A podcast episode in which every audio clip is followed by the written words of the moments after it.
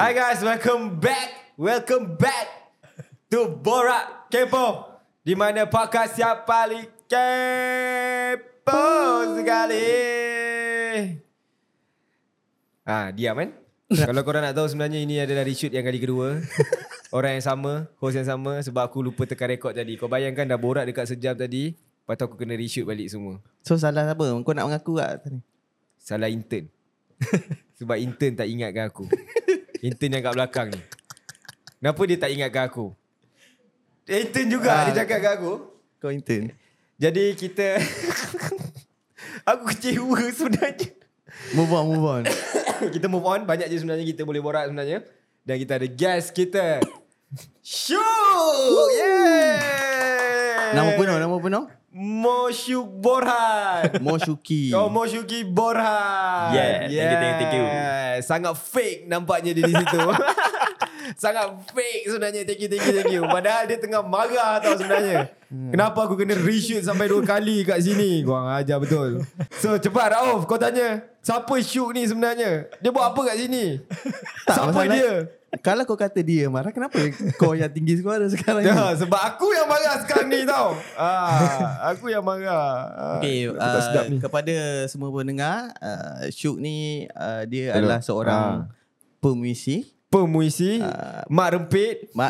Duda anak tiga. Siapa lagi dia? Scammer. MLM. Forex. Banyak sangat kan ni. Semua dia. Kau memang marah kat dia, bukan diri sendiri. Ya, aku marah kat semua. Seorang pemuisi, yes. Dia juga seorang pembuat kopi, dan dia juga pelakon teater. Pelakon teater? Boleh lah. Boleh, penggiat. Nampak fake. Reaction dah sangat fake. Sakit hati aku. Terima kasih pertama kali saya datang ke sini. Bukan kali kedua ke? Aduh. Okay. So, bilanya kau... Okay, aku tak nak tanya yang pasal tu lagi lah. Kita nak start dulu pasal kau punya kopi ni lah. Benda? Apa nama kopi kau ni? Aku confused. Reda ke? Reda. Reda lah. Kalau bahasa baku dia Reda. R-E-D-A. Dan kenapa Reda? Okay, sebelum aku pergi kat jawapan tu, tapi ramai gila customer aku datang masuk kan. Bang nak sebut macam ni, Reda, benda kan. Kau sebut lah macam mana pun, yang penting kau ingat kedai aku ni macam mana. So dengan perbalahan kau nak sebut apa tu, pergilah kedai dia. Memang pemuisi. Betul. Perbalahan. Kalau dia macam pergaduhan kan. Dia perbalahan kan. Okay, kenapa Reda? Reda. Dan apa maksud dia? First, aku suka brand name dengan huruf R. Sebab aku punya sebelum ni, aku ada publishing house dengan production, nama Rumah Ripta. So aku nak kekalkan brand name. Macam pernah dengar Rumah Ripta tu? Nantilah kita borak lah. Okay. Aku nak kekalkan brand name R kan. So cik cari aku nak perkataan Melayu, Reda. Reda ni kenapa? Tenang. Reda tenang, damai. Dalam kamus bahasa Dewan dan Pustaka, Reda tu maksudnya tenang. Tenang dan damai macam tu. So kau nak orang datang kedai kau dengan perasaan yang tenang dan damai. Orang tu mungkin datang dengan perasaan serabut, lepas tu dia keluar tu dengan rasa tenang lah. Mungkin kau ada jual barang ke apa kat bawah? Tenang. Aku mampus. Kali ni aku nak bagi ekstrim sikit podcast ni. Geram aku. Kau ada jual barang ke kat bawah ni? Tak ada kan? Tenang-tenang ni. Tak, sebab kita orang ada tagline kan? Okay. Kopi tidak menyelamatkan apa-apa selain meredakan tubuh yang luka. Kenapa biasa orang akan cakap kalau kau sedih ke, kalau macam aku kalau pagi kena kopi ke, kenapa? Asal lah dia cari satu benda yang nak menyelamatkan dia daripada masalah dia tu lah. So dia pakainya kopi tu. Kau pernah tak? Aku pula tanya. Kau pernah tak? Kau nak pergi lepak kan? Kau stres ke hari ni kan? Kau ajak kawan kau lepak. Bila ajak kan, tak borak pun. Kenapa kau ajak kawan kau lepak? Sebab kau nak ada orang kat sebelah kau. Sebab kau rasa stres hari ni lah. Ada orang kat sebelah aku ni lah. Itu macam tu lah. So maksudnya apa dengan kopi? Tak, maksud macam tu lah. Kopi tu dijadikan alasan je sebenarnya. Aku kena minum kopi lah ni. Aku kena mabuk lah hari ni sebab aku stres. Benda tu tak ada pun sebenarnya. Mindset lah. Macam kau pun sama. Kalau pagi je kau nak kena kopi lah. Kenapa pagi je kau kena kopi? Sebab kenapa manusia orang kat Malaysia ni pagi nak kena ada kopi lah apa. Aku mengantuk je aku kena kopi lah apa. Betul lah. Sebab mengantuk. Apa? Sebab aku nak stay up lah. Kalau pagi, kalau air kosong tak boleh. Air yang beli kat Reda ni tak boleh. Tak, saya dia mengamuk. Itulah tu. Aku tak faham. Daripada tadi. Tak, aku cuba nak faham benda tu. Kenapa? Aku tahu kenapa dia mengamuk. Dia minum bukan kopi. Dia tak reda. Kau bagi dia kopi aku ni. Macam akulah. Kalau pagi tu, aku nak berak. So, aku perlukan something yang bersusu. Kau faham. Macam aku pun pagi pun aku nak berak ke.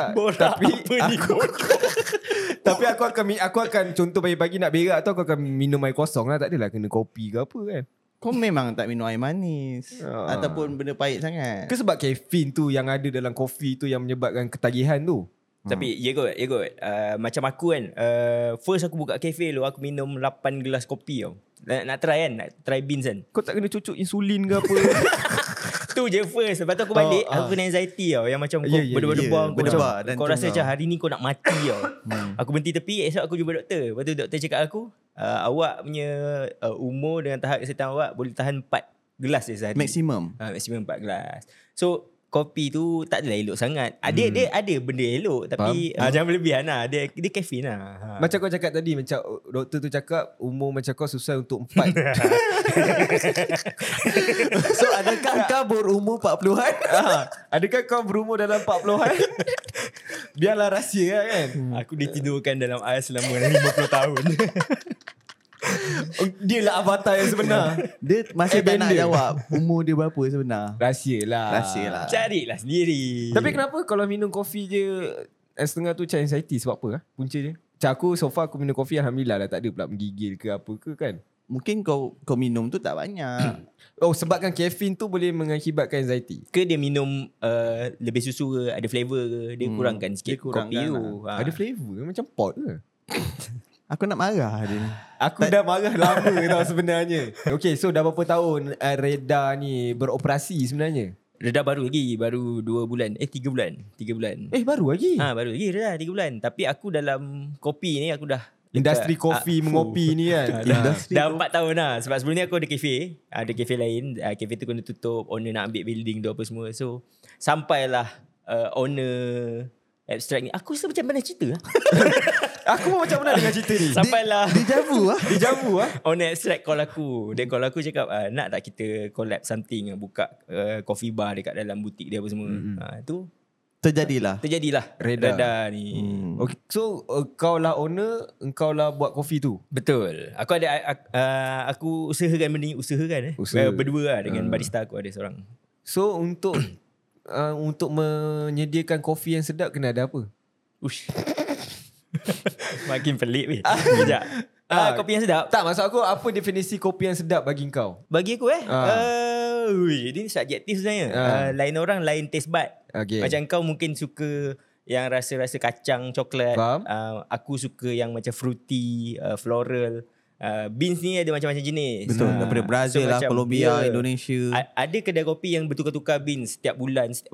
Ada juga yang setiap hari tukar beans. So macam kalau kau nak tanya macam mana nak define sedap tu, aku tak boleh jawab. Sebab itu pun bukan fact. Aku ramai customer yang datang kan, sampai kaunter kan, bang kopi apa sedap? Aku terus berpuisi depan dia. Kalau dia tapi kalau kau tanya aku buka kedai kopi ni macam mana aku nak attract orang untuk rasa kopi aku sedap. Aku macam tu kopi aku subjektif, tapi aku lahirkan benda-benda yang macam kawan-kawan ni. Orang first datang pun aku ajak borak macam kawan apa semua.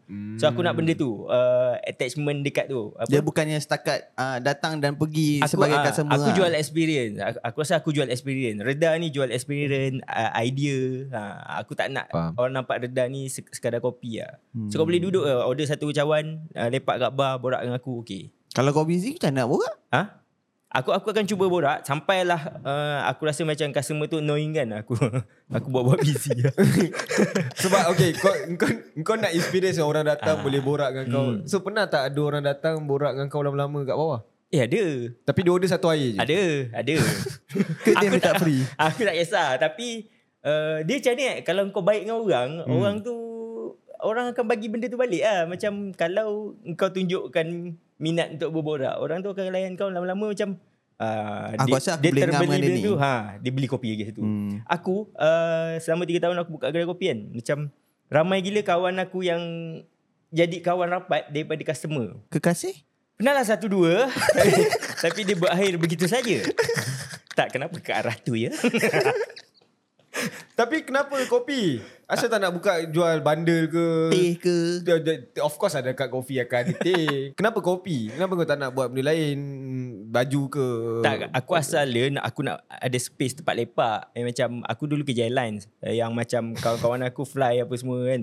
Tak ada masa kan. So aku nak satu tempat. Okay, kalau kita nak lepak kat tempat ni. Sebelum ni duduk lah lepak kafe kawan-kawan apa semua. Sampai satu masa aku cakap ada duit sikit ni buatlah kafe. So adalah tempat kita jumpa macam tu. Asalnya macam tu. Aku tak pandai buat kopi dulu. Aku hire barista. Sampai barista tu cabut. Macam entah dia tak suka apa. Aku tak tahu kan. Dia cabut kan. Dia tak suka kau? Ha? Aku rasa dia bukan baca puisi. Tak. Dia tak suka aku. Dia cabut tau. Lepas tu 2-3 hari tu aku tak ada barista. Lepas tu macam, weh macam mana ni? Customer ada tau. Aku buat macam bodoh lah. Keluar entah gambar apa. Aku bagi lah customer. Customer cakap tak sedap apa semua. Masa tu latih art dah master belum? Aku tak tahu apa-apa pasal kopi. Aku buat je. Sampailah aku fikir macam okay lah, that's it lah. Aku nak buat betul-betul lah. Aku belajar. Tapi belajar. Biasa orang buat yang bunga tu lah. Biasa hard lah. Biasa love tu lah. Tu paling senang lah. Kau boleh buat muka rimau ke gajah ke? Kan? Aku pernah. Aku lukis lah. Kucing, gajah, beruang. Aku buat. Betul ke? Ilah. Serius lah. Boleh buat? Tu lah. Kau bukan kawan aku lah. Tak, masalahnya kau nak boleh apa lah? Mana boleh buat kepala gajah bodoh jadi kat situ? Tak, dia kata dia pernah buat. Aku nak buat. Tak, dia tak ada lapor tu terus jadi. Tapi aku lepas tu kena lukis-lukis sikit lah. Kau biar betul. La ilaha illallah. Kau tak bodohkan kita orang kan? Kepala gajah man. Macam mana kau nak buat belalai dia lagi? Belalai telinga dia lagi. Telinga dia dah besar. Gajah aku tak pernah buat. Beruang, kucing selalu aku buat. Panda. Oing-oing pun pernah buat. Betul tak ada kerja tu kalau dah buat oing-oing tu. Tak, benda tu kau nak latih lah. Kalau kau buat latih ad tu jadi kan, maknanya kau fraud susu tu dengan betul lah. Ada budak-budak yang macam belajar-belajar kopi nak buat ad kan, lepas tu tak edit. Sebenarnya dia salah bukan ad tu. Masa kau steam susu tu tak betul. Kau dia tak dapat form yang betul. Dalam buat kopi pun ada seni dia. Sebab tu lah dia ada buku. Dia ada buku. Sebab itulah tadi kita cakap smooth dia masuk. Dia kita introduction bukan biasa. Biasa dah pandai introduction dekat 12 minit. Introduction dekat 12 minit. Ini kan show kali kedua. Kita belajar daripada kesilapan. Dah tekan rekod ke? Dah. So sebab tu dia ada buku. Okay, dia adalah orang-orang seni. Aku suka, aku ulangkan juga. Syuk ni bagi aku main fokus dia adalah menulis. Mana kau tahu? Apa dia? Mana kau tahu? Sebab tadi kan dah buat. Ini kan reshoot kali kedua. Kalau kau nak suruh aku cakap apa yang dia cakap tadi, aku boleh ulang balik kalau kau nak. Dia seorang penulis. Penulis buku puisi. Tunjuk sikit. Ada buku dia? Ada bawa? Ada. Alamak. Puisi. Dia ada buku. So dia legit penulis buku. Kan kalau kau cakap kan, penulis buku, mana buku? Itulah buku dia. Dan dia ada 7 buah buku. Dan 2 tahun 1 buku. Study weh. Aku study aku punya guest. Okay, faham. So Okay lah aku nak tanya. Sebab kau tulis dan kau fokus banyak kepada puisi. Mungkin orang tak tahu apa itu puisi. Apa itu puisi? Puisi ni dia luas tau. Bawah puisi ada macam-macam. Pantun, gurindam, syair, semua puisi. Tapi aku main fokus aku sajak lah. Sajak ni adalah tulisan biasa yang ada form dia apa semua. Dan dia ada bunga, ada ni. Ada juga orang tulis sajak ni yang bersahaja macam perbualan. Tapi dia, kalau orang tu menulis, dia tahu lah ini form of sajak. Ini gurindam, ini form catatan macam tu lah. Kalau kau tanya puisi, aku boleh jawab. Nanti aku jawab macam susah orang nak faham pula. Tapi jawapan aku adalah puisi adalah persoalan. Dia bukan jawapan. Itu pun dah susah nak faham. Dia macam kalau catatan travelog kau menceritakan tempat yang kau berjalan apa semua kan. Catatan kisah hidup kau. Benda tu fact lah. Betul. Puisi ni kalau kau cerita benda-benda macam tu, dia jadi ke arah catatan lah. Tapi puisi ni kau kena create persoalan. Okay. Bila orang baca macam aku tulis something, kau baca lain, kau dapat baca lain. Itulah puisi. Interpretasi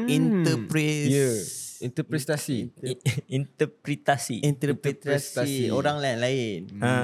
Aku baru tahu puisi tu adalah besar dan bawah puisi tu ada sajak, ada pantun, ada betul. Oh, sebab aku ingat puisi tu like sebaris dengan sajak, dengan pantun. Kau dulu kan belajar, kita belajar. Aku dulu kelas sains tak ada belajar, aku kan kelas sehijauan daun. Oh Papa akhirnya kau tewas jua. Itu Abang Dah nak. Tu buku sekolah dulu. Dia tahu kau sebaya. Sorry lah kita orang tahu. Sorry. Kita orang lupa. Kau kan dapat. Aku UPSR 7 subjek. UPSR? Itu PSRE kot. Lepas kau. Lagi aku muda. Rasa dia SPM bukan A kot. Yang grade-grade tu dulu. Apa orang panggil grade tu? 70. Tak, Mike. Cakap kat Mike. Yang 70. Kan 60, dulu ada grade-grade kan. Aggregate lah. Aggregate. Aku tengok betul lah di zaman tu. So puisi tu besar lah konsepnya. Dia payung kepada semua jenis penulisan. Bukan semua lah, ada banyak jenis penulisan lah. Jadi kau fokus kau adalah sajak? Aku banyak sajak lah. Aku ada juga tulis catatan, monolog, apa benda semua, syair pun pernah juga. Tapi aku rasa aku lebih selesa menulis sajak lah. Kenapa sajak? Sebab bahaya ni nak jawab ni. Kenapa sajak sebab tadi soalan ni tadi tak ada kan? Soalan ni tak ada kan? Kau tak prepare kan? Sebab aku lebih mudah untuk bermain dengan perkataan. Aku suka benda-benda yang aku bersahaja tapi dia cantik. Dan aku tak nak orang baca sajak aku macam dia terus dapat faham benda ni. Aku nak dia timbulkan persoalan. Aku pernah je perform yang macam ramai orang kan. Tak ada seorang pun faham aku punya. Tapi, maksud tak faham bukannya dia macam tak faham malah. Bila aku borak dia faham lain. Betul. Benda tu best gila tau. So aku dapat tu. Itu sebab tu aku enjoy tulis sajak. Bukan sebab kau nak left them hanging. Sama macam relationship kau sebelum ni. Dia orang yang left aku. Kau tak expect kan? Kau tak expect kan? Banyak benda tak expect yang kita akan bagi untuk yang kali kedua ni. Untuk reshoot yang kali kedua ni kita akan bagi banyak benda yang kau takkan expect lah sebenarnya. Dan sajak, kau suka sajak juga tadi. Kenapa? Tapi apa tu sajak sebenarnya? Apa tu? Sajak tu apa? Bukan dia tanya tadi kenapa? Aku cakap sajak tu persoalan. Dia bukan jawapan. Dia adalah susunan kata yang ada silakan. Susunan kata yang ada stanza berbeza. Stanza tu macam baris rangkap berbeza. Dia bukan macam pantun. Pantun ada pembayang dan jawapan. Betul. Sajak ni kau boleh tulis macam mana pun. Tanpa rima belakang sama pun boleh. Dia adalah sajak. Tapi end up orang baca dia as persoalan. Bukan orang baca terus dapat dia cakap pasal ni. Tak. Adakah semua puisi macam tu ataupun dia depend pada penulis? Depend pada penulis. Ada je penulis yang tulis direct macam 2-3 baris je tapi macam apa yang penulis tu nak. Okey, aku share satu ada penulis dekat Indonesia dah mati ah, situ orang. Dia tulis sajak dia 2 baris je. Tajuk sajak dia Malam Lebaran. Sajak dia Bulan Atas Kuburan. Macam tu ke? Tu je. Kau rasa macam bermazir kertas lah apa benda kan. Macam aku pernah dengar lah. Dia jauh aku macam pernah cakap benda tak kat mana. Tapi sajak tu yang 2 baris dengan tajuk macam tu je. Tebal ni budak universiti mana aku tak ingat. Tebal ni dia punya kajian. So every student cakap ni makna lain. Dia jadi ke thesis ke apa? Thesis? Serius lah. Gila weh. Berapa baris je. So, wow. So, dia ni penulis yang famous lah waktu tu. Tapi dia lepas meninggal lah baru orang kaji. Kenapa dia tulis puisi ni? Kau nak tanya dia dah tak boleh. So, so aku nak bagi tahu yang cantiknya sajak ni macam tu lah. Dia membuka ruang. Membuka lagi pintu kepada jawapan-jawapan yang lain lah. Uish, dahsyat lah. Kau tak expect kan jawapan ni kan? Tak expect. Jawapan aku tak pernah dengar. Yang ni tak dejavu.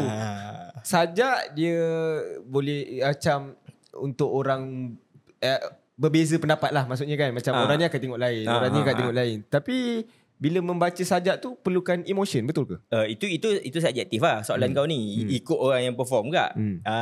Cuma ada orang yang perform, dia nak orang faham apa yang dia perform. So dia put emosi dia sama macam tulisan dia. Kalau kau tanya aku punya performance macam ni aku selalu nak letakkan emosi kat dalam aku punya tulisan. Kadang-kadang jadi, kadang-kadang tak jadi. Tapi dah beberapa tahun aku buat, akhirnya aku menemukan yang aku baca je macam mana sampailah benda tu sampai masa aku perform. So kalau kau paksa aku untuk gembira, untuk menangis atas stage masa aku baca, aku tak boleh nak plan benda tu. Dia akan jadi sendiri masa kau baca. Tapi aku saja nak tanya, sama ada benda ni sama macam sekarang ataupun berbeza kan? Macam kalau kau cakap puisi adalah payung yang besar, bawah adalah sajak ni kan. So kiranya macam mak aku ni kira pemuisi jugalah. Sebab mak aku dulu dia bawa orang pergi sajak apa semua. Dia cikgu ke? Mak aku cikgu. Cikgu Kelab Kebudayaan. So aku pernah lah tengok dia mak aku perform. Tapi aku tak tahu sekarang punya orang baca sajak macam mana. Tapi kalau mak aku dulu macam biasa macam patriotik kan. Macam dia punya susunan ayat dia macam aku adalah perwira kan. Macam dari sini kita merdeka, contoh macam tu. Sajak tu. Adakah benda tu sama juga dengan performance orang yang membaca sajak sekarang? Atau masuk aku dia macam ada dua generation yang berbeza. Dia ada. Ada yang orang baca macam tu sampai sekarang ada lagi. Cuma sekarang orang timbulkan yang dia ada puisi moden dengan puisi tradisional. Okay. Tradisional kata-kata yang macam tu lah. Moden ni diolah dengan benda-benda lain lah, lakonan apa benda semua ataupun bacaan bersahaja. Ada juga puisi sajak yang mencampur adukkan bahasa Melayu dan Inggeris apa semua. Boleh ke? Aku tak boleh komen boleh ke tak benda ni. Takut kena kecam eh? Nak cakap rule pun aku tak boleh cakap poetical rule tu. Tapi pada aku tulisan kau ni macam anak kau. Kau lahirkan anak kau ni, kau bela dia macam ni kau nak buat. Kalau kau rasa kau nak mixkan dengan bahasa-bahasa lain, kau pertahankanlah kalau orang persoalkan benda tu. So ikut orang lah. Untuk aku kalau kau tanya ikut orang lah. So ni aku nak sebut ni, zaman sekarang ni ada orang yang membahagikan macam ni lah, senior dengan budak-budak muda saja. Aku tak suka benda tu tau. Macam penulis mapan, penulis muda, penulis indie. Aku tak suka benda tu. Label tu, labeling tu. Sebab cuba, semua penulis. Cuba sebut penulis. Dah. Oh, in general. Kau jangan membezakan. Ya, bila kau membezakan, start lah. Kau buat event ni. Orang ni tak datang. Lepas tu nanti ni bunyi. Mana penulis muda dengan penulis indie tak support event ni. Contoh. Dia sama tak macam, pernah jadi pun contoh. Tak pernah jadi benda ni. Dia sama macam music scene lah kot. Ya tu. Kan? Aku rasa music scene sama juga. Kita indie tu macam gerakan macam ni. Orang luar letak indie tu as genre terus. Kalau nak kelas kan kau letak je genre indie. Genre mainstream macam tu lah. Tapi kita macam tu lah, kita dibezakan. Bila indie masuk ke mainstream je dia macam ada gap. Betul. Aku pernah je pergi event-event yang macam performer lain tu orang yang memang terkenal ni tiba-tiba aku ada. So mulanya aku rasa macam okay, inilah masanya dia nak setarakan semua benda. Bila aku kat dalam aku rasa macam masih ada gap tu. Dia layan aku macam budak lain lah. Tapi event tu event puisi? Tak, dia art event lah. Art event. Aku tak boleh sebut lah. Art event. Dia ada puisi, nyanyian apa semua benda lain lah. Art tu bagi aku, art tu satu benda yang besar. Dan tak boleh lah macam cakap yang macam tradisional tu. Bagi aku dia boleh macam cakap, dia boleh jadi semua benda. Sebab tu dia tak berani cakap kan. Takut kena ban. Aku harap macam podcast korang ni membuka, memangkas jarak antara idea orang tu. Oi, bahan. Tak, sebab bagi aku kadang-kadang benda puisi ni, benda macam ni. Macam cakap mak aku memang puisi dulu. Ya, sebelum tak apa aku cerita ni baru cerita tu kan. Dia pun puisi dulu lah, kira dia suka baca sajak apa semua. Tapi masa ni, masa mak kau perform tu, kau ingat kau umur berapa? Aku kecil. Aku pun tak tahu macam mana dia boleh jadi baca sajak ni. Tapi dia train orang untuk baca sajak. Dia dulu dengan Amat apa tau dulu lah. Amat Dani? Bukan. Dia penyajak lama. Orang lama dia ada buku. Amat Sujak. Apa aku tak something like that lah. Rabani Sujak? Bukan bomok. Rembat kau sekejap lagi. Tapi kenapa dia kau tak belajar? Ini persoalan yang penting. Ini persoalan yang penting kan. Ni yang best. Sebab dulu mungkin aku tak di-expose kot dengan benda-benda ni. Like macam mak aku suruh aku buat. Dia kata suara aku boleh buat lah apalah. Tapi kau time tu muda macam apa benda kau ni nak marah-marah atas stage. Cakap baik-baik tak boleh ke? Kan? Kau cakap mak kau macam ni? Tak ada lah cakap macam tu. Cakap apa yang nak marah-marah ni Dad? Adan cuba baca ni. Aku adalah perwira. Aku macam makcik. Aku pun makcik tanya, tengok anak makcik ni. Aku pun duduk macam aku ada dia macam tu kau faham tak kan? Apa je. Tapi bila kau dah besar kau pun dah belajar. Bagi aku dalam art ni dia semua. Kalau kau masuk kelas filem pun ada juga puisi yang kau kena tengok, ada juga yang kau kena buat. Barulah kesedaran diri tu ada. So aku rasa yang mungkin dulu tak ada benda ni, tapi sekarang dah ada. Benda tu dah grow. dalam lebih diri expose lah. Lebih expose. Aku rasa apa-apa benda kot macam pendedahan lah. Macam kau tak nampak benda tu, kau rasa bila kau tak nampak, kau tak try, kau rasa benda tak best. Banyak tu benda macam tu. Tapi dulu masa kita sekolah kan memang ada persatuan, ada kelab kebudayaan, sajak apa semua. Tapi bagi aku dulu macam Syuk cakap lah, dia macam yang traditional punya, datang pakai baju Melayu, tanjak. Tapi nak tanya, nada intonasi tu penting ke untuk membaca sajak? Macam mak aku dulu ingat dia cakap aku, suara kau sedap, suara kau macam ada serak-serak basah, sesuai untuk baca sajak. Ada tu penting ke? Ada orang tanya kat aku benda ni dan siap tanya lagi, macam mana nak suara sedap macam abang lah. Eh, kau ni suara kau lah. Kalau kau tanya aku sangat general yang macam semua orang boleh buat, semua orang boleh baca ikut style masing-masing, macam mana kau nak buat pun. Bila kau sebut yang macam yang kau cakap je terlalu tu, dia ke arah patriotic punya style lah. Macam benda tu dah aku dah kelaskan. So aku harap selepas ni orang baca sajak mengikut apa yang kau nak rasa kau nak baca. Kau jangan macam dah naik stage kan, okay hari ni aku nak baca yang macam ni. Tak, tu dah jadi bukan kau. Kau kena baca macam mana kau, sampailah kau boleh create kau punya apa lah, panggil karakter setiap kali kau sendiri. Jangan sampai macam orang tengok, oh dia ni, oh dia baca sajak macam ni lah, aku nak ikut. Ikut. Aku pernah buat kelas performance puisi. Aku pernah buat kat Malaysia juga lah. Dan ni aku nak cerita ni, aku pernah buat dekat Indonesia. Aku buat dekat Indonesia? Aku kira dah international lah kan? International ni. Tak lah. Bila ni? 2019 kot. Aku pergi Luuk Banggai, dia kat Sulawesi Tengah. Tempat tu sebelah je dengan Palu yang kena tsunami kan. Dia panggil aku untuk buat kelas sajak untuk budak-budak sekolah tempatan. Masa tu aku duk cakap dengan dia orang. Gila apa panggil orang Malaysia mengajar puisi, Indonesia. Mengajar sajak kat Indonesia. Nak mampus saya cakap. Lepas tu aku pergi dengan Wani Ardi dengan Aisyah Rais. So kita orang bertiga. Cahaya Jaiz. Kan Aisyah Rais. Lepas tu aku pergi bertiga. Okey lah, buatlah orang dah bayang kau untuk benda ni kan. Pergi buat amai dek. Ramai weh. Aku nampak lah kau dah tua.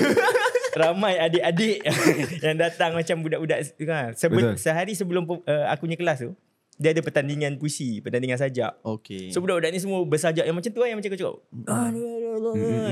Tapi dia kalah. Yang menang yang baca biasa. Judge tu aku tak tahu siapa judge orang sana lah. So esok dia masuk kelas aku. Kak, kenapa semalam yang menang yang itu, saya beria baca ni. Tu lah tanggapan orang bila baca macam tu, orang anggap benda tu sedap dan sajak benda tu. Dan macam boleh pergi jauh, boleh menang. So dekat situ aku nampak dia orang ni power Indonesia ni, tapi aku rasa masih ada sentimen macam orang Malaysia yang fikir macam kalau baca macam tu itulah sajak. Tak, sebenarnya sajak ni luas gila tu, kau boleh baca macam mana kau nak baca pun. Dia kiranya tak perlu kau nak menjerit apa pun, intonasi okay kau ikut kau. Dia tak ada yang macam intonasi sajak macam mana ya? Tak ada. Macam kau buat kau lah. Itu aku punya pendapat lah. Mungkin orang lain pendapat lain kan. Aku takut juga orang rasa macam Syuk ni terlalu terpaling sajak ni cakap macam ni kan. Oh, kau pernah perform dekat Indon? Pernah. Aku dijemput festival. Dia art festival lah. Dia memang Writers and Readers Festival. Aku dah dijemput 2018, 19 dengan baru-baru ni 2023. Oh, the same organizer. Betul. Tapi okay, kita ambil contoh music industry dengan film industry. Kita ambil dua negara, Malaysia dan Indonesia. Bagi aku kalau contoh kita ambil perfilman, Indonesia agak pergi lebih jauh lah. Tapi kita pun still grow. So macam mana dengan pendapat kau dengan scene puisi di antara Malaysia dan Indonesia? Adakah Indonesia lebih, scene dia lebih besar daripada kita, yang lebih dikenali, ataupun macam mana? Sebenarnya kalau kau tanya aku pasal benda tu, aku rasa kita sama dengan dia. Ramai orang cakap macam kau tengok negara luar lagi bagus, Indonesia lagi bagus. Sebenarnya dia nampak bagus sebab dia besar, dan dia banyak region, banyak pulau. So benda tu lagi cepat masuk ke negara kita. Buku lagi banyak datang. So ramailah penulis dan penyair-penyajak Malaysia influence daripada Indonesia. Even ada yang macam meniru gaya pun ada je. Sama ada gaya penulisan ataupun gaya persembahan. Betul. Tapi yang kalau kau tanya, aku rasa macam sama je, kita naik sama. Kita ada je yang penulis power, punya yang bawa power, tapi kau tak bagi perhatian sebab bukan kau tak bagi perhatian, sebab yang sana lagi ramai datang. Okay. So kau nampak yang lagi banyak. Biasalah manusia kan, kau nampak yang beratur panjang sikit, oh ini lagi mesti lagi best. Padahal kau tak nak try baca yang Malaysia punya macam mana. Kalau kau tanya aku, play safe lah, aku jawab macam tu lah. Sama je. Tapi bila aku pergi sana, ada je orang yang sana tak faham apa tu saja. Tak semua orang sana saja.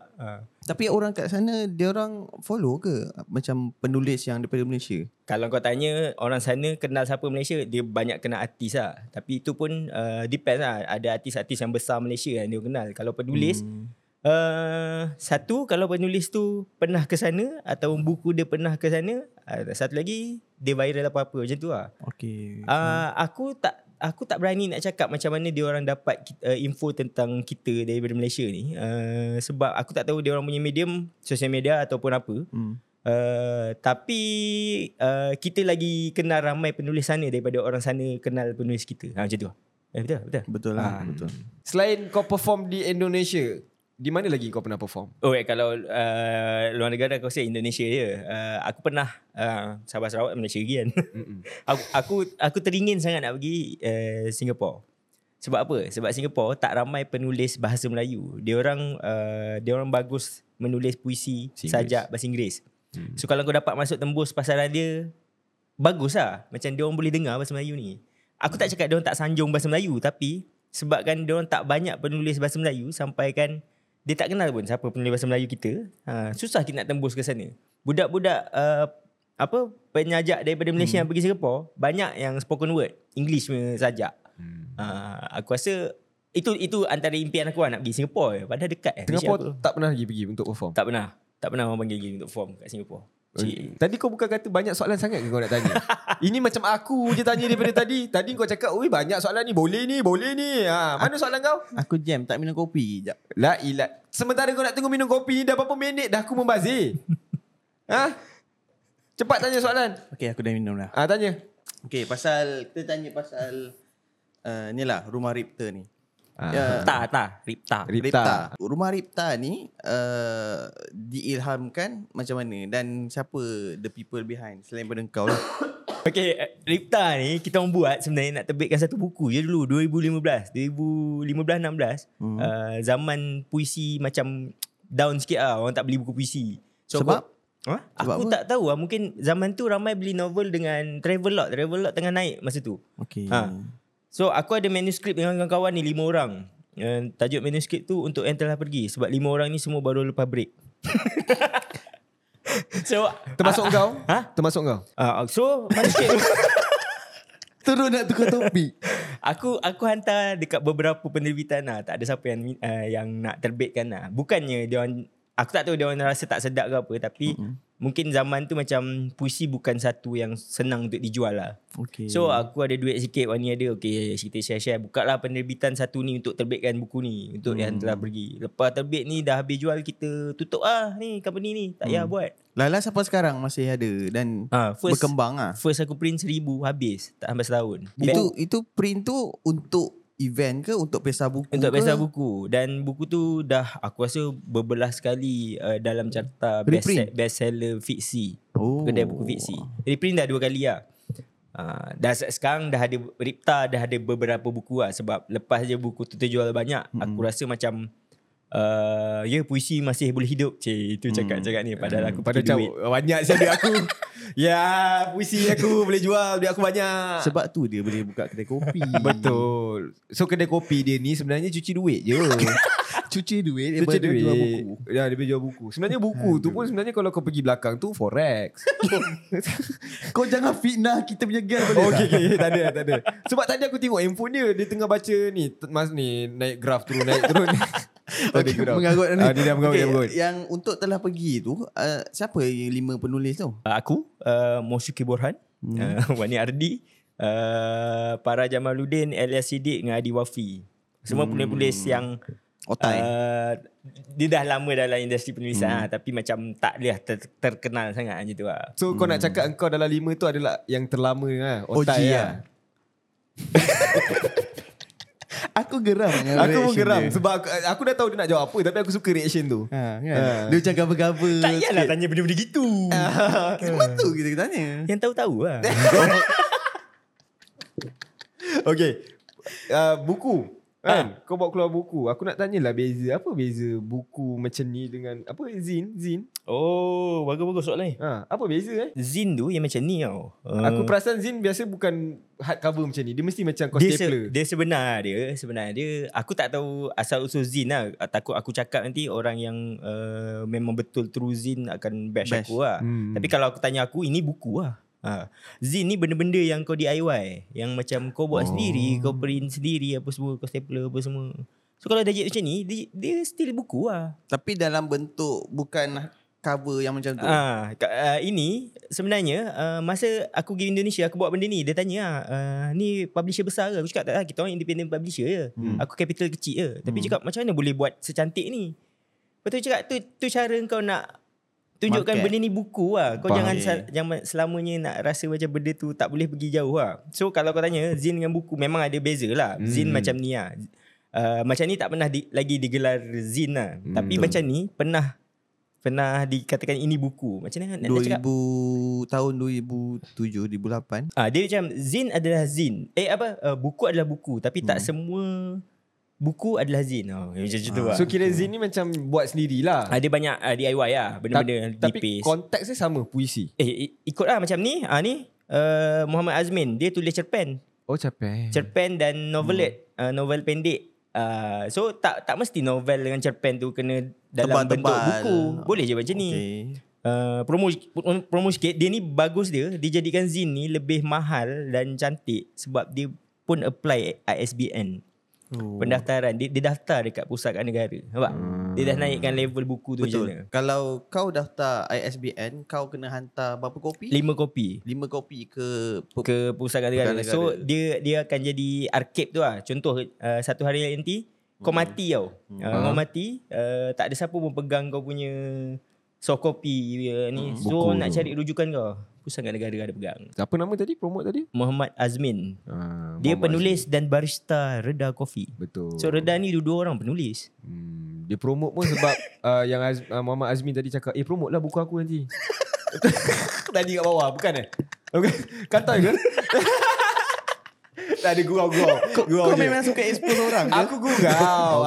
Barulah kita boleh tahu dua-dua barista Reda Coffee ni dua-dua penulis. Tapi aku ingatlah zaman dulu 2000 something macam tu, zaman zin tengah naik gila babi, hype. Betul kan? Sampai sekarang dah ada apa tu? Zin Fest. Kan ada tak tahu ada Zin Fest. Sampai tahap tu lah, ramai gila tulis zin. Zin adalah salah satu medium untuk budak-budak yang baru nak tulis buku tapi tidak dipilih oleh penerbit. Okay. Untuk, aku rasa aku start menulis dengan zin lah dulu. Aku rasa first buku aku hantar manuskrip tu dekat Selut press, Selut SFP. Tapi dia orang reject. Bukan reject lah, aku rasa dia orang tak baca email aku. So aku fikir macam tak apalah, aku photostat, aku stapler, aku jual dekat event. Pembeli dia adalah Sufian Abbas dan Aloi Paradox. Owner. 2 minggu lepas tu dia orang call aku. Kau nak tulis tak untuk Selut? Dalam hati aku kan macam aku hantar manuskrip yang sama. Sorry lah. Ni gurau ke marah? Dah bukan, maknanya mungkin ramai yang hantar manuskrip banyak, dia tak email dia dah tak perasan. So macam aku nak bagi tahu dekat semua budak yang baru nak menulis ni kan, kalau kau nak tunggu penerbit panggil kau, lambat. Kau start something, jual lah zin kau ke, even kertas kecil jual puisi kau. Sampai satu masa ada orang nampak kan kau punya ni effort kau jual tu. Betul. Okay, faham. Gila babi pun. Asal kau nak buat buku juga? Tak ada. Aku tak ada bakat nak menulis. Tapi aku menyanyi. Dia boleh ambil gambar. Dalam buku aku ada gambar-gambar dia yang ambil. Mana? Dalam kau dia nak buka aib aku. Puisi. Macam mana engkau menulis puisi? Macam mana start? Macam mana engkau startnya? Macam mana untuk engkau buat satu puisi tu? Macam mana ilham kau? Mana datangnya tiba-tiba? Takkan tiba-tiba kau duduk buat puisi lah kan? Mesti ada mesti ada benda yang berlaku ke, ataupun mungkin kau pergi travel ke, kau putus cinta ke, kau putus cinta 5 kali ke. ilham tu datang masa tengah berak ke mungkin. Betul-betul cerita salah satu apa alasan terbesar semua penulis aku rasa. Serius ah. Ramai penulis yang tulisan dia bagus dalam waktu dia terendah, waktu dia paling teruk lah. Okay. So aku rasa kalau kau tanya ilham tu, lain orang lain cara dapat ilham tu. Aku yang ni aku tak cerita ke? Bukan dia javu eh. Aku anggap ilham tu, idea menulis tu kan, dia macam hantu tau. Yang macam kau tinggal duduk macam ni kan, tiba-tiba ada satu word lalu kat kepala kau tau. Macam cantik kan word ni, lalu tau. Tapi waktu tu mungkin kau tengah buat something yang kau rasa macam kau tak nak layan tau.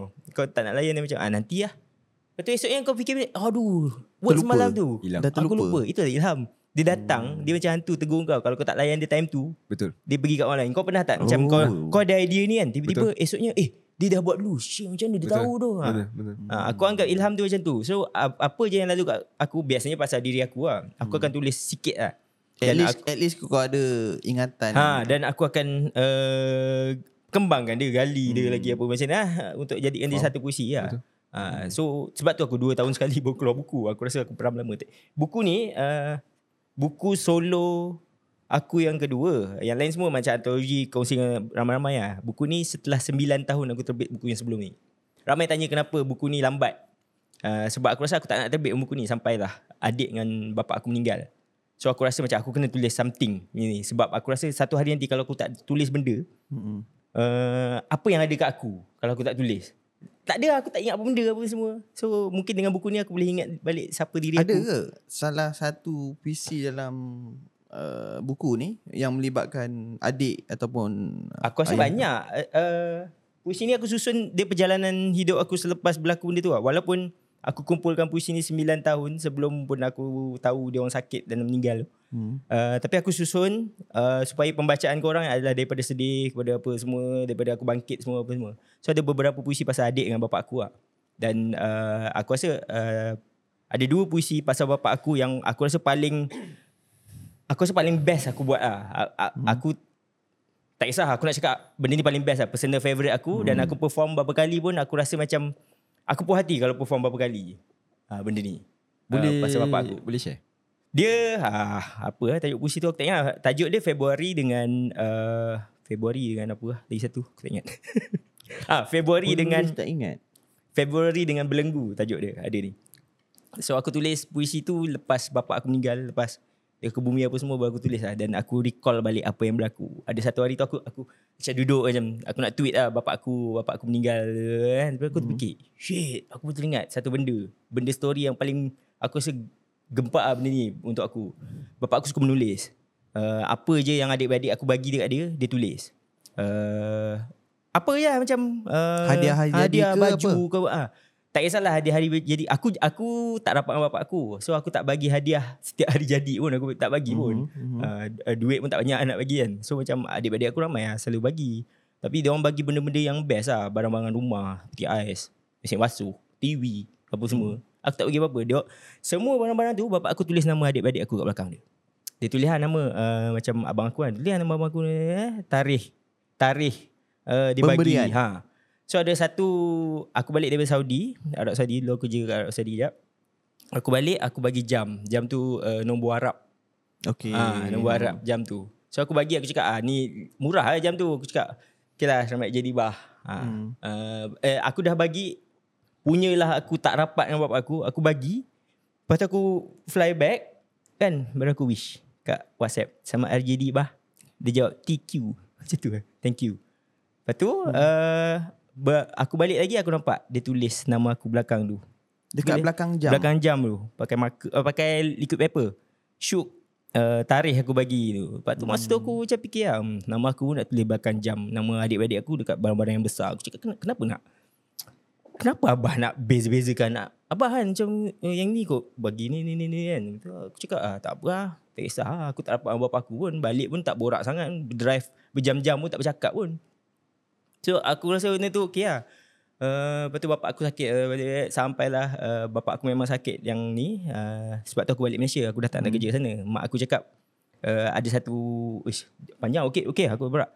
Ada satu time aku naik kereta dengan mak aku. Balik daripada hospital. Bapak aku warded. So aku tanya mak aku, kontrak baru kerja kat Saudi ni dah masuk ni, okay tak nak sign ni kan. Lepas tu mak aku tak cakap apa tau, setengah jam kot drive balik tu, dah nak sampai rumah ni, mak aku cakap satu benda. Mak aku cakap, sebenarnya 4 tahun kau kat Saudi, abah dah sakit lah, sakit ni kadang-kadang sebutkan nama kau ni, aku tak tahu benda tu. Maksudnya mak kau tak cakap? Tak, aku kalau dari Saudi call kampung pun, bapak aku tak nak cakap aku, mak aku je borak dengan aku. Okay. So dia tak nak bagi tahu sebab tak nak aku risau yang aku terus balik beli tiket flight ke apa kan. So mak aku cakapnya tu je, abah dah sakit banyak kali, mak takut kau tak sempat. Dia cakap tu je, dia tak cakap pun tak payahlah pergi kerja. Dia cakap je, kalau kau rasa itu yang terbaik kau pergilah, tapi mak takut kau tak sempat. That's it. Aku apply kerja kat Malaysia, Malindo Air.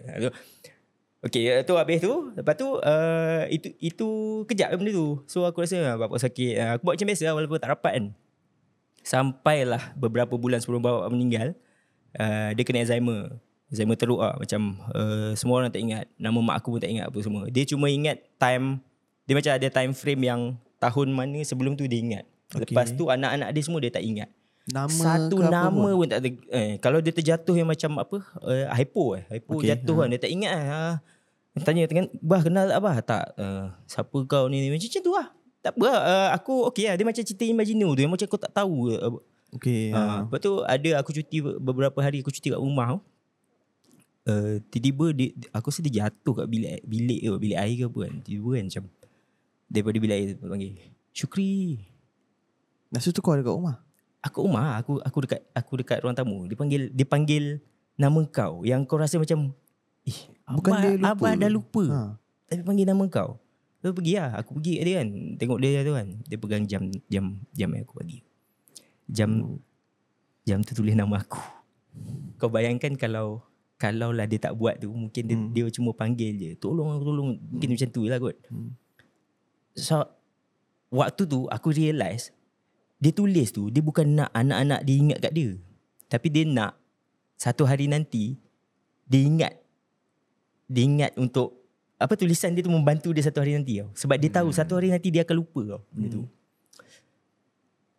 Dia tu lah. Dia macam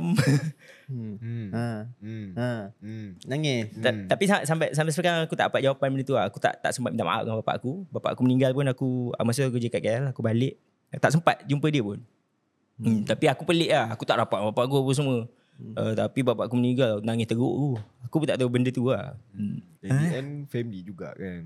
Walaupun panjang cerita kan. Padahal pasal puisi lah, tapi puisi tu ada kat dalam ni yang... Tapi boleh tak kau share dengan aku pula pasal puisi yang ada adik kau? Oh, adik aku ada. Kenapa eh? Adik aku Down Syndrome. Dia memang lahir Down Syndrome. Tahulah dia meninggal sebab jantung. So masa aku study masa aku kerja dekat Saudi tu, memang dia ni paling rapat dengan aku lah. Mungkin sebab adik-adik yang lain dah kahwin apa semua kan. Dia paling rapat dengan aku. Aku rapat dengan dia yang macam tu, borak video call apa semua. Dia meninggal sakit jantung, umur dia 27 tahun. Tapi faham lah, Down Syndrome kan, dia tak macam normal kan. Lepas dia meninggal baru mak aku bagi tahu. Sebenarnya dulu masa dia lahir, doktor dah bagi tahu dah, umur dia sampai 20 tahun je. Lepas aku cakap, kenapa mak tak cakap dengan kita orang? Takkan mak nak cakap umur adik kau sampai 20 tahun je kan. So dia meninggal 27. Adik aku meninggal, aku rasa benda yang paling sedih aku rasa, sebab aku terus tak kerja berbulan-bulan. 6 bulan aku tak kerja. Aku masuk ada kafe, aku tinggal. Aku cakap aku tak boleh. Aku duduk kampung lah, Sebab benda tu bagi kesan yang sangat dalam lah kat kau. Dia macam apa ya? Dia sebab budak tak normal. Kalau budak normal, kau tahu lah, dia enjoy life dia betul-betul lah. Ini adik kau yang dia tak boleh buat semua benda yang kau rasa kau nak tunaikan semua impian dia tau. Adik aku pernah, aku balik dari Saudi, adik aku cakap nak jadi macam abang lah, nak jadi pilot. Dia cakap tu kan. So kita orang adik-adik jahitkan baju pilot, so pakaikan dia apa semua. Lepas tu dia tengok aku perform. Even dia tengok aku pernah dekat AJL masuk TV kan, tengok perform, nak macam abang lah. Aku suruh dia perform, aku record semua. Ada lagi video, tapi aku dah tak berani nak buka lah sebab sedih tu. Dia macam kau jangan. Aku tengah dengar, jangan cakap aku boleh. Mata kau merah. Aku ambil barang tadi. Kacau lah aku tengah dengar cerita orang ni. Ada line yang kat dalam ni, misal benda tu, pasal ada satu line yang apa, perpisahan adalah perang yang dimiliki semua orang, tapi tak seorang pun boleh menangkan. Betul. Macam kau mesti lalu perpisahan tu. Lepas tu aku tak suka untuk buka video-video lama dia. Video tu memang happy lah, kau tengok dulu kan. So aku tulis mengingatimu adalah salah satu cara untuk melupakan. Kalaulah aku rasa hari ni aku nak buka video nak tengok kan, maknanya aku rasa macam aku nak lupakan dia. So tengok, so aku tak tengok. Aku dah lama tak tengok video adik aku. Oh shit, deep sial. Adik aku meninggal masa tu COVID. Semua orang ingat dia COVID, tapi tak. Dia sakit jantung. Dia meninggal kat hospital kat Johor. Aku kat KL. Aku redah balik Johor, minta polis punya apa semua kan. Sehari sebelum tu dia call dengan aku. Dia call aku lah, cakap bang nak balik. Lepas tu aku cakap okay, tunggu abang jemput. Aku cakap macam tu. Habis dia letak phone, malam tu dia kena sawan dan dia koma malam tu kak. Lepas tu cakap oh alamak, esok aku balik lah. Aku balik EJB jumpa dia kan. Mak aku cakap datanglah jumpa dia kejap. Okey, pergi lah, dah BJB tu. Aku jumpa dia petang tu, tengah hari tu. Petang tu dia meninggal. Sempat jumpa lah. Aku jemput dia tu. So, aku cakap aku jemput balik. Aku jemput dia balik. Tapi bukan balik dengan cara yang dia budak yang walaupun umur dia 27, kalau aku ada kan, dia nak tidur dengan aku. Kalau aku ada, dia akan nak suruh aku mandikan. Padahal dia boleh mandi. Tapi aku okey lah, sebab budak macam tu, aku rasa macam dia tak dapat semua benda kat dunia ni. Apa kata kau bagi lah. Aku buat lah. Pakaikan baju dia, tidur dengan dia, mandikan dia, apa semua. Dan dia minta benda tu kat phone masa sehari sebelum dia kena koma. Esoknya aku buat semua benda. Aku jemput dia, aku mandikan dia, aku pakaikan baju dia. So kau dah berjaya tunaikan hajat dia lah. Tapi itu lah. Lepas je tu, selang adik aku dengan bapak aku 8 bulan je meninggal. Tapi adik aku grief gila lama. So ayah kau dulu? Adik aku dulu. Bapak aku yang abah aku lagi sakit teruk tu, sebab adik aku tu dia pun terasa benda tu affected lah. Dia jadi effect kat dia kak. So 8 bulan kita tak habis sedih. Bapak aku meninggal pula. Lepas bapak aku meninggal, Aku tak tahu lah orang lain macam mana kan. Korang macam mana dengan bapak korang? Sorry lah kalau tak ni kan. Kita orang yang habis je ke bumi siang tu, makan kan, seorang pun tak nak duduk kat kursi yang dia duduk. Kau rasa macam dia ada kat situ. Lepas tu macam makan kan, tak bercakap semua orang. Aku tulis kat dalam puisi, kita semua menjamu diam, pesudu dan pinggan mendentingkan lara. Macam tak ada benda lah, bunyi benda tu lah. Dia macam silent moment tu. Bapak aku sakit teruk. Aku dah sambung-sambung pula cerita, tak apa kan. Bapak aku sakit teruk lepas adik aku meninggal kan, yang aku cakap hilang ingatan dia kan. Dia kadang-kadang tidur tengah hari kan. Tiba-tiba kita orang kat ruang tamu tengok TV kan, tiba-tiba nama adik aku Adi, tiba-tiba dia terbangun tengah hari kan. Dimakan, dia tak ingat adik aku dah meninggal. Takkan kau nak pergi dapur cakap bah adik dah meninggal, tak. Kita orang kan jawab yang macam okey nanti kita orang pergi dapur macam tu. Nama adik aku dia ingat. Mungkin attachment kot, aku tak tahu macam mana lah. Nama kita orang semua tak ingat. Jadi kebanyakannya orang kata pengalaman yang jadi kat kau tu, kau letak dalam puisi. Kau jadikan dia sebagai tu, satu tulisan. Ataupun memori. Aku orang lain mungkin cara lain lah. Aku penulis yang menulis benda yang ada kat aku lah. Sebab sebelum aku keluar mencari benda lain, apa kata aku gali apa yang ada kat aku. Lagi senang, lagi tulisan tu senang mengalir lah. So aku rasa 50-60% dalam buku ni pasal family lah, pasal diri aku, macam mana aku bangkit balik macam tu lah. Aku macam nak beli 20 kopi lah buku ni. Kau beli 20, lepas tu bagi aku 1. Kau tak ada duit ke beli sendiri? Kau nak beli sampai 20 kopi, kau baca satu buku ni. Aku nak bagi kat kawan-kawan. Habis aku bukan kawan kau? Tak, kau intern. Tapi kalau kau beli, kau baca ke? Mestilah baca. Kalau kau cakap aku personally, jujur, aku puisi kurang sikit. Aku suka baca travelog. Faham. Sebab travelog ni dia macam kau into dalam cerita dia tau. Macam kau kat situ bila kau baca, fokus kan. Tapi bila aku borak dengan kau sebagai penulis cerita, aku rasa aku nak baca kan. So kalau berbalik pada cerita sajak yang tadi kan, Aku suka orang yang beli, bukan orang yang nak nengok saja dan baca. Orang yang betul-betul nak. Aku tak nak. Aku ada kawan yang beli buku aku. Buku aku sampul plastik tau. Dia beli. Lepas tu aku datang rumah dia, buku tu dalam plastik ni. Lepas tu aku cakap, kenapa kau tak baca ni buku aku kan? Kau, kita boleh share apa benda dalam buku tu. Tak, aku beli sebab aku nak support kau. Kan aku bagi kau duit. Aku tak nak orang support aku dengan duit tau. Aku nak cerita aku sampai orang. Faham. Ha. Kau nak cerita apa yang kau tulis tu sampai dekat orang dan orang boleh relate. Penulis sebenarnya adalah storyteller. Dia bukannya businessman. Aku bukan nak jual buku untuk duit. Aku nak orang ni. So kalau tu aku tanya kawan-kawan aku, kalau kau nak beli untuk kau simpan, tak payahlah. Aku okey. Tak payah beli, tak payah support aku pun, aku tahu kau kawan aku. Tapi kalau kau nak beli, kau nak baca, okey. Go. Kita boleh borak benda ni. Faham. Tapi jangan lepas ni kau terus beli. Tak ada. Kan? Aku tunggu kau bagi free. Aku bagi exposure lah. Boleh je. Lama je mengeluh. So, dia boleh je. Lepas tu kau ajar budak ni, pukul lah. Sorry lah. Dia bergelak-gelak kita cerita sedih kan. Tak betul. So aku nak rap dengan benda ni. So aku rasa banyak, aku rasa mungkin kebanyakannya pemuisi ataupun penulis buku tu sendiri lebih selesa untuk menulis daripada pengalaman dia sendiri. Dia bukan kebanyakannya selesa. Bergantung kepada dia term dia macam ni. Kalau kau menulis berdasarkan pengalaman dan hidup kau, tulisan tu akan jujur dan cantik. Dia tak jadi fiction. Dia tak kau buat-buat. Kalau kau tanya kebanyakan, aku tak boleh nak cakap banyak dia macam ni kan. Satu quote spontan. Quote spontan kejap. Sebelum tu lupa. Kau promote dulu air kau tu. Macam ni lah intern. Pandai. Bagus. Naik dengan markah dia. Yang seorang lagi dah tak lambat. Dah nampak ke? Okay, bulan 12 ni aku akan buat promo satu air. Air ni coklat. Air coklat sebenarnya. Tapi aku buat bulan 12 sampai New Year. Peppermint coklat. Dia coklat rasa pudina. So sepanjang sebulan lah, bulan 12 boleh beli peppermint coklat. Dekat mana? Dekat Reda, Shah Alam. Dekat dalam butik Abstract. Kalau nak waste Abstract je. Datang. Betul. Waste Abstract boleh. Betul. Waste Reda pun dah ada sekarang. Lepas tu try lah sebut nama Adan 3 kali. InsyaAllah korang akan dapat diskaun kan. Okay, betul.